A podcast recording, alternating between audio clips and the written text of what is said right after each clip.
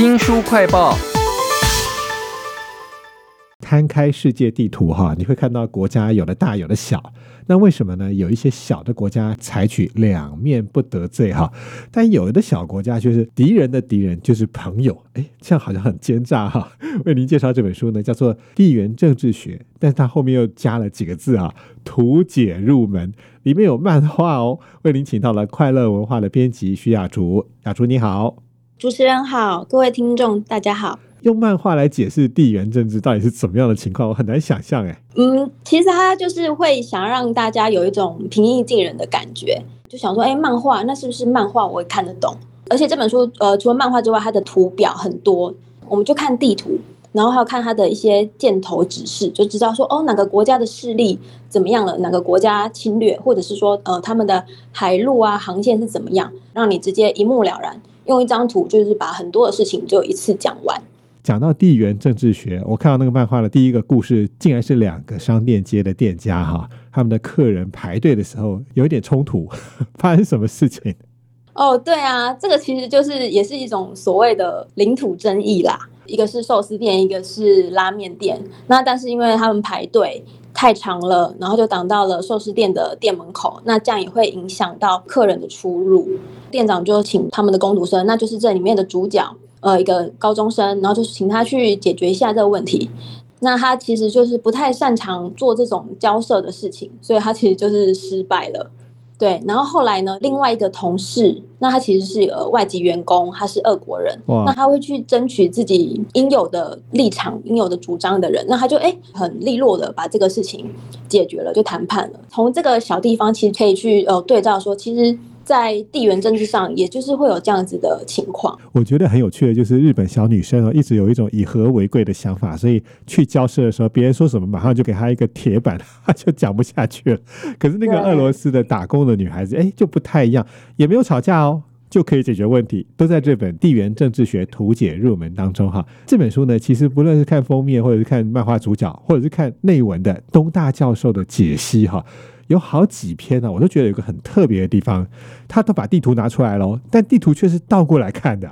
嗯，对啊，这也是他们的一个观点，就是作者讲的，说其实地图呢，你有时候把它倒过来看，它的态势你会看得更明显、更清楚，然后你会知道一些国家的意图。那就像我们的封面啊，它就是倒过来的。那我们封面主要的这个图呢，讲的是岛链的部分，其实从日本啊列岛一直到。台湾这边就是形成一个岛链，是中国一直很想要突破的，因为他想要前进太平洋。但是就是被日本啊、台湾挡住，所以他也会里面有讲到说，哎，为什么中国就是一定想要拥有台湾的主权？这也让我联想到啊，地图常常谁放在中间，视角不一样，解读的方式就不一样啊。所以我想也不只是倒着看，你可以用很多种方法来看这些地图呢，会产生新的政治学的观点哦，都在这本《地缘政治学图解入门》当中哈。那我们看到很多的新闻嘛，比如说美中新战争，还有俄乌战争。那这个地缘政治学可以提供什么样的解读的方法？有没有什么让你觉得你不是政治学者，但你却因此而读懂了呢？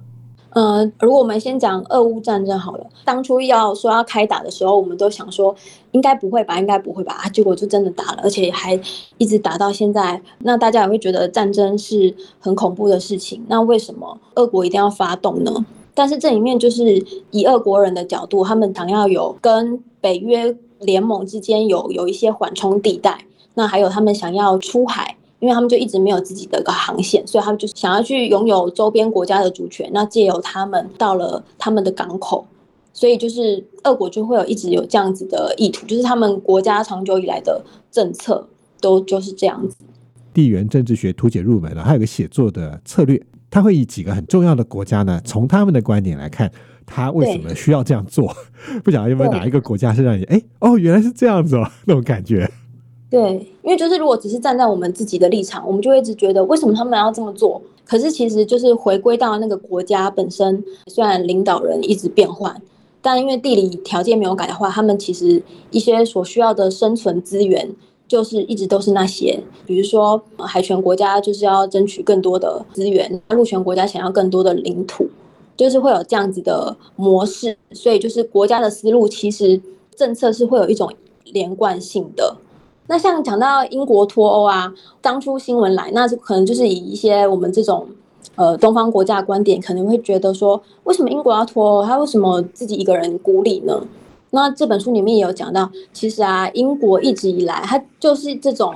保持了一种微妙的隔岸观火的态度，在对于欧洲国家。然后我们现在才发现说，哦，原来其实英国一直都是这样子诶。所以他们脱欧其实不是说哦，大家突然一时冲动的脱欧，因为他们其实国家其实就是有这样子的思路，因为他就是不想要呃让自己完全跟欧洲国家搅和进去，因为他们以前就是保持一个距离嘛。那是因为他还有讲到他他历史上啊，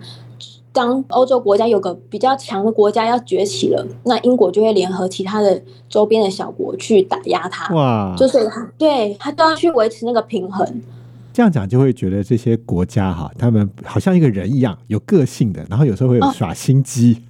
对对对，他这边就是地缘政治就有说，就是如果把国家视为一个有机体啊，那国家就是要去争取自己的生存空间嘛，然后去争取自己的利益。这就像是在讲每个国家的个性，他们就有自己的个性。像英国，他就是想要去跟大家都保持一个平衡，那他不想让谁。崛起，然后就是有有人要崛起，他就去打压，但是他也不想跟他们变成共同体连 呃连接在一起，对啊，就像是说他说呃之前他们还在欧盟的时候，其实他也没有完全跟他们统一货币，哦，英国还是用英镑嘛，所以他就是有一直有这种就就是很想要。保持一点点切割的感觉，是对。书名叫做《地缘政治学图解入门》哈，我在里面还看到说，哎，中国大陆呢，他们跟印度搞得不太好，因为边界争议嘛，所以中国就故意去找巴基斯坦，然后呢，印度竟然就跑去跟中国脚底下的越南眉来眼去哈，你就觉得说，哎，如果你看得懂的话，你就会觉得非常的有趣啊。那这本书呢，作者是日本的东大教授嘛，我就会觉得说，哎。他对日本的解读应该会有偏见或立场吧？嗯，我想就是每个人或是每个国家都还是会有立场啊。就是以他来讲，至少他可能就是站在日本的出发点，呃，所以所有有关领土主权的争议啊。他就是会觉得，当然是以国家的立场来思考嘛，他就会觉得说，哎，那原本应该是日本的，比如说，呃，跟俄国之间的争议，那跟韩国之间的争议，那还有说是钓鱼台的争议，那他也会觉得钓鱼台呢是间隔主导。那因为在这边这个思路是以呃东大教授他的思路写，呃，但是为了我我有我们台湾的这个主体性，所以我们是用加注的方式，我们有说就是台湾呢是呃称为。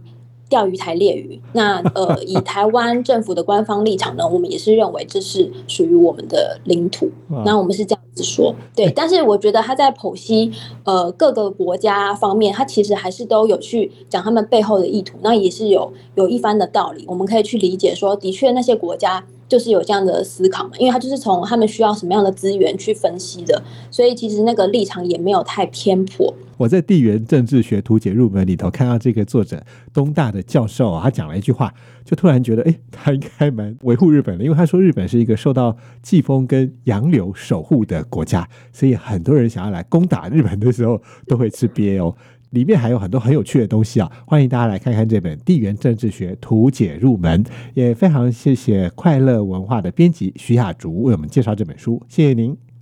谢谢大家，也请记得帮我们新书快报按个赞、分享、留言，这些事呢都是我们在网络上花很多时间做的，也需要有人帮忙哈，小帮手。如果您有兴趣、有时间的话，来当我们小帮手吧，请跟我周翔联络。新书快报，下次再会。